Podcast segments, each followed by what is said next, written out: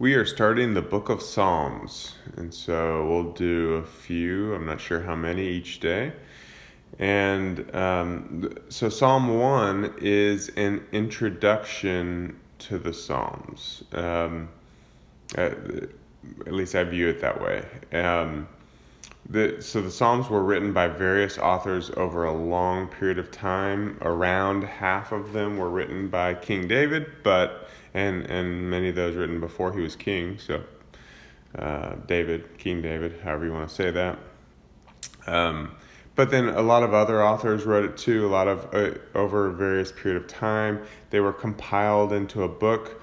Much later, you know, they were just a collection of song. You know, they were various psalms that uh, the people of God would keep, you know, and until much more recent times, these things were written on scrolls, and so it was not compiled into a book until much later. The technology of binding is fairly new compared to the history of the Bible.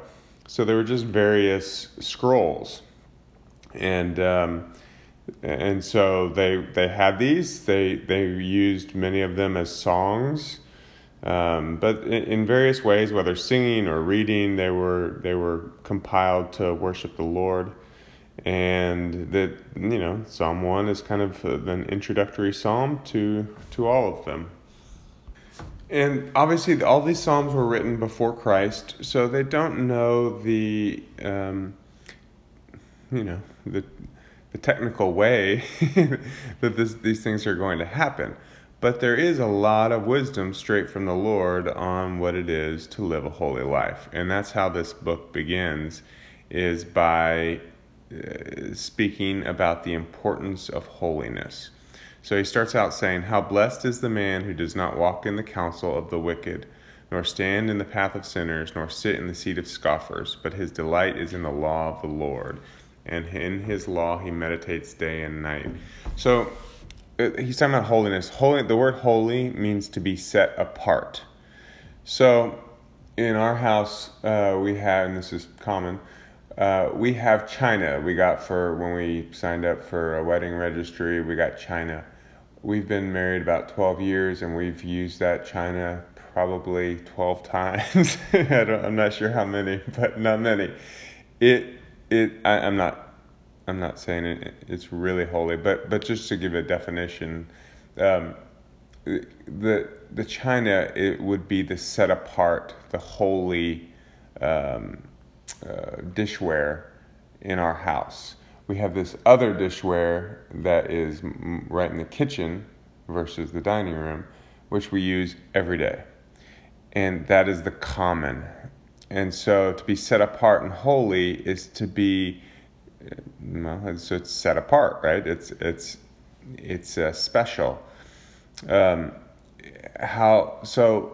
What, what he's saying? How blessed is man who does not walk in the counsel of the wicked. He's saying a person who so there's ways to seek holiness, which is to set ourselves apart from the ways of the world. And there's ways in which God make we we can't make ourselves holy, but we can make ourselves available for God to make us holy. So we set ourselves apart from the world, from the wickedness of the ways of the, of the world, and we seek God, and He decides to make us holy. And He wants to make everyone holy. So this is available to everyone, but it is not the reality for most because we have to set ourselves aside and seek the Lord and then He will make us holy. And so, this is saying how blessed is a person who does this, who actually follows this path. And, you know, he talks about scoffers and sinners. He's saying, you know, that this doesn't make you popular in the world. But it doesn't matter to you because your delight is in the law of the Lord and you meditate on it day and night. And then, in so doing this, and that's what we're doing in studying the Word here, right? We're meditating on His Word. Um, then we're like a tree firmly planted by streams of water. So we're a tree that has strong roots, so a strong wind or storm is not going to blow it over, and we have a stream of water right there, so we're always getting fed So we're, we become a mighty tree because we're firmly planted in the Lord. And then what's the what's the outcome of that? Yielding fruit in its season. So we're able to offer this life to others because our fruit is bountiful. And because we're seeking the Lord and going after the life that He leads us to, whatever we do prospers. And this is not the way for most, for the wicked. Uh, you know, the wind blows them here and there. They're subject to the wiles of the world and the enemy. And when it comes the day of judgment, uh, you know that way of life will be judged, and and uh, and you know it will be there will be gnashing of teeth by all those who chose that way. Um, for the Lord knows the way of the righteous, but the way of the wicked will perish. So in the end, there will be a judgment that makes it clear which way was the right way for us to spend these few short, you know, whatever we have, maybe a hundred years on Earth, um, it's it's nothing, and we get to choose. And in the Lord, in the end, the Lord will make it clear which one of those was the correct path. And so that's how the book of Psalms opens, and um, then we'll move on to Psalm two. So if Psalm one is an introduction, then Psalm two is kind of like the first book of, of the book, the, the first psalm of the book. Um, it it, it kind of tells us what's going on around us. So, you know, we're born into this world. We don't know what's going on. We start to look around and what, what's going on around here? What's the meaning of life? Well, this tells us what's happening around us. And more than that, if we are to do what the first book said, which is to seek the Lord in his ways, what is our purpose? What are we supposed to be about? And this, this book, this psalm explains it. And it starts with a question Why are the nations in an uproar? Why are the people devising a vain thing? And that's the reality, and, and really that's more so the reality right now than, than a lot of times. But that's always the reality of the world, in that there's always kind of chaos in the world because it's under a dark, uh, you know, a dark ruler.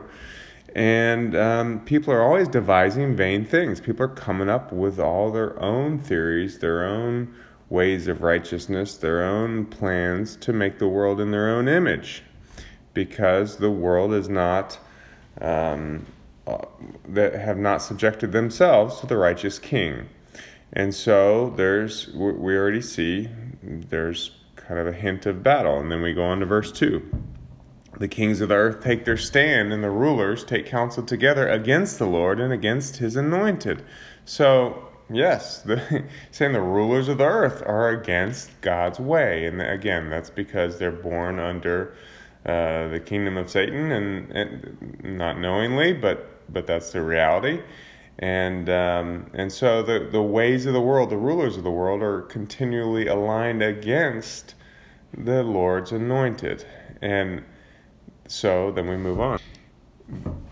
And then it tells us so uh, just to finish the three says, "Let us tear their fetters apart and cast away their cords." So this Satan is continually trying to rip away at having to obey the Lord and all his kingdom. So he's got a he's got an angelic and a demonic kingdom which is spiritual entities again that are all in in rebellion against the Lord and have their own kingdom with their own desire to rule. And they are at work uh, in this world and they offer counsel to people and people unknowingly are continually taking that counsel. And so they have tremendous um, ability to move the way of the world because they're continually putting thoughts and feelings into the hearts and minds of men. And thus, you know, the people are continually moving against the way of the Lord and, and his anointed. The word anointed is the same word that is the English word for uh, Christ or Messiah. So Christ is the Greek word, Messiah is the Hebrew word. anointed is the English word. So the people of the world are continually in in this rebellion of trying to uh, tear away the fetters, cast away the cords of God, and live for their own purposes. And again, often this is this is done spiritually. It's often not people. Sometimes people are very consciously doing this, and they make a big scene about it. But but more often, it's just the reality of how people live their lives, not realizing the the the goodness, the blessing, the joy, the peace that comes with submitting to the Lord and living according to His way and being able to depend on His providence. And so then in verse 4, we move on to He who sits in the heavens laughs, the Lord scoffs at them. The Lord, He has created everything, He's sitting in the throne, and and he knows exactly how it's all going to go. So, you know, I don't think he's he's you know the the image of him laughing sarcastically doesn't sit with me well, but but but laughing at at people that but the, that's just the reality that he knows how this is going to go and the, those enemies have no power over him. And so he is able to um, laugh at the idea of people coming against him. But then he, eh, but then he does speak in anger at the rebellion against his ways, and he terrifies this kingdom of darkness against him with his fury because he is God, King, and Judge. And he says, As for me, I have installed my king upon Zion, my holy mountain. And so God has established Jesus. Jesus had to do his part, right? He had to come and live the perfect life, the completely laid down sacrificial life. And in so doing, he was raised up as King of Kings, Lord of Lords, and uh, was able to sit on the throne.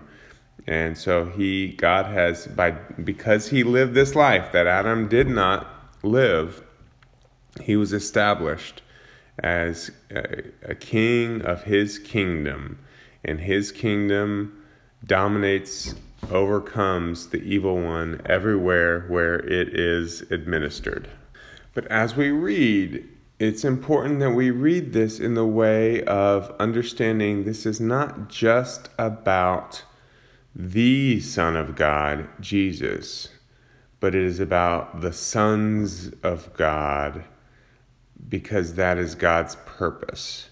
And so it's alluded to here. It's not really expressly talked about here, but if you tie this in with other parts of Scripture, you can see there's clear parallels which talk about the life of a son, which God calls us to, um, because there's there's clear imagery that's linked between other places. So Jesus is established as the Son here, but he's also established as the way here to sonship. And so we see the decree of the Lord in 7 is he said, You are my son, today I have begotten you. And so this is, if you remember, twice God says this to Jesus um, in very special occasions. I think one was the um, his baptism, and one was the Mount of Transfiguration. And those are two we can talk about different uh, uh, different times the the sameness and the differentness of those two occasions um, but but th- this was an important place of of establishing Jesus in the heavenlies and so once he's established he has the nations as his inheritance as we become established we are assigned and given authority over different realms.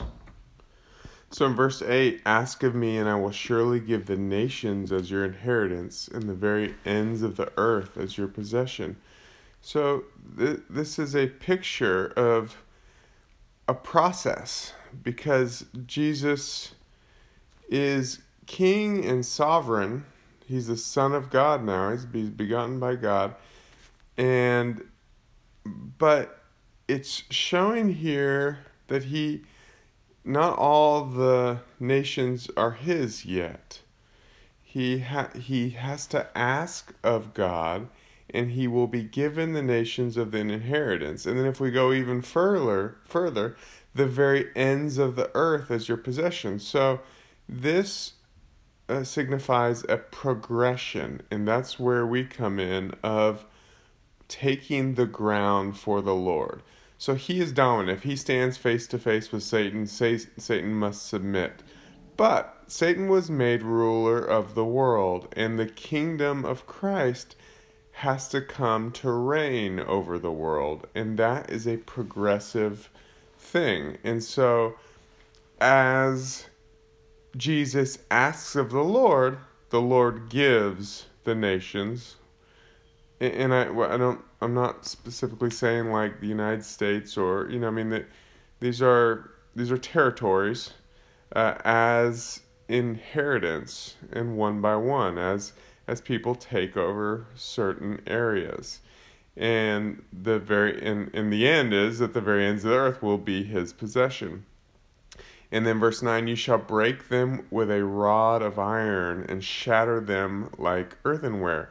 So now this clearly points to many things in scripture which talks about that a fully matured raised up son of god shall have this rod uh, if you look at uh, verse, uh, psalm 110 uh, specifically, but also other places, it, it talks about that the sons of God shall have this um, rod of rulership.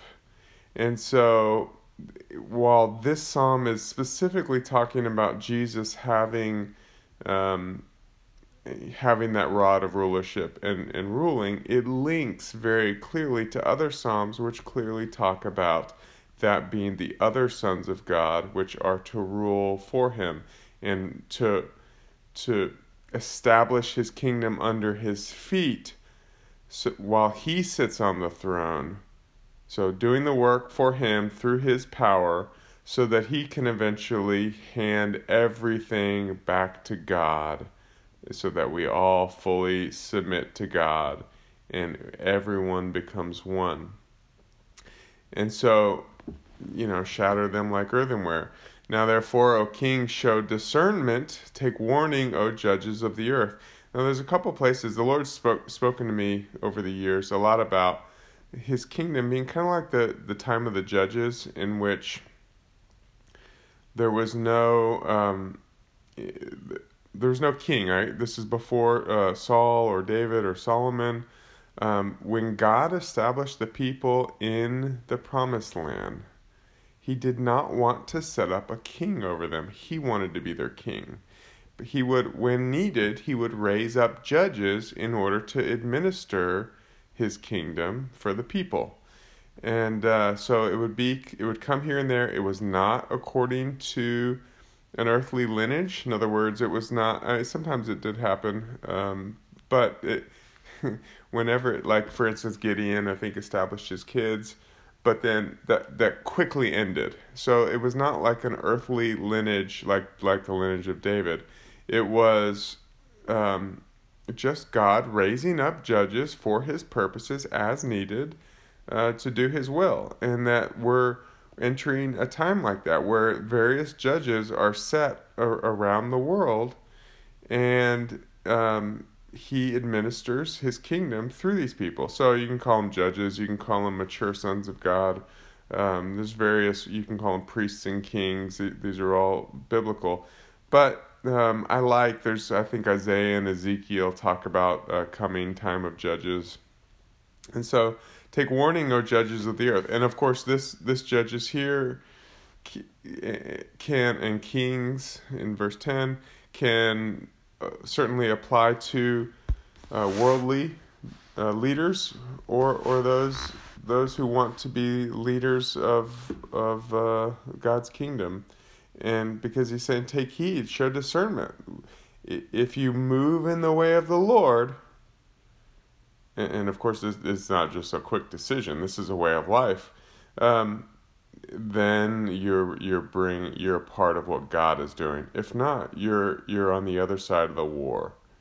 Worship the Lord with reverence and rejoicing with trembling. So this is the way this is the way of God's people. This is the way of the winning side is living in worship, revering the Lord, rejoicing at his marvelous way and trembling at how awesome he is and that we get to be a part of what he's doing in the mighty uh, scare at being against that way and all the time doing homage to the Son, uh, to doing homage to Jesus, that that He be with us, that we not go against His way in anything. You know, uh, modern Christianity and even the world, there's there's non Christians who've kind of gotten hold of this idea of Jesus just being a wise, sweet guy that's just nice to everybody. Um, and the reality is that was not how he lived his life the first time. But in many ways it was. I mean, he very clearly came, I did not come to judge, but to offer a way of life. And so th- that is his first coming, kind of was, as the sacrificial lamb. But he is also the lion. He's also the one that will come in mighty judgment in the end. And, um, and so beware of his wrath it it it is coming. We want to be on the right side of it. And how blessed are those that take refuge in him.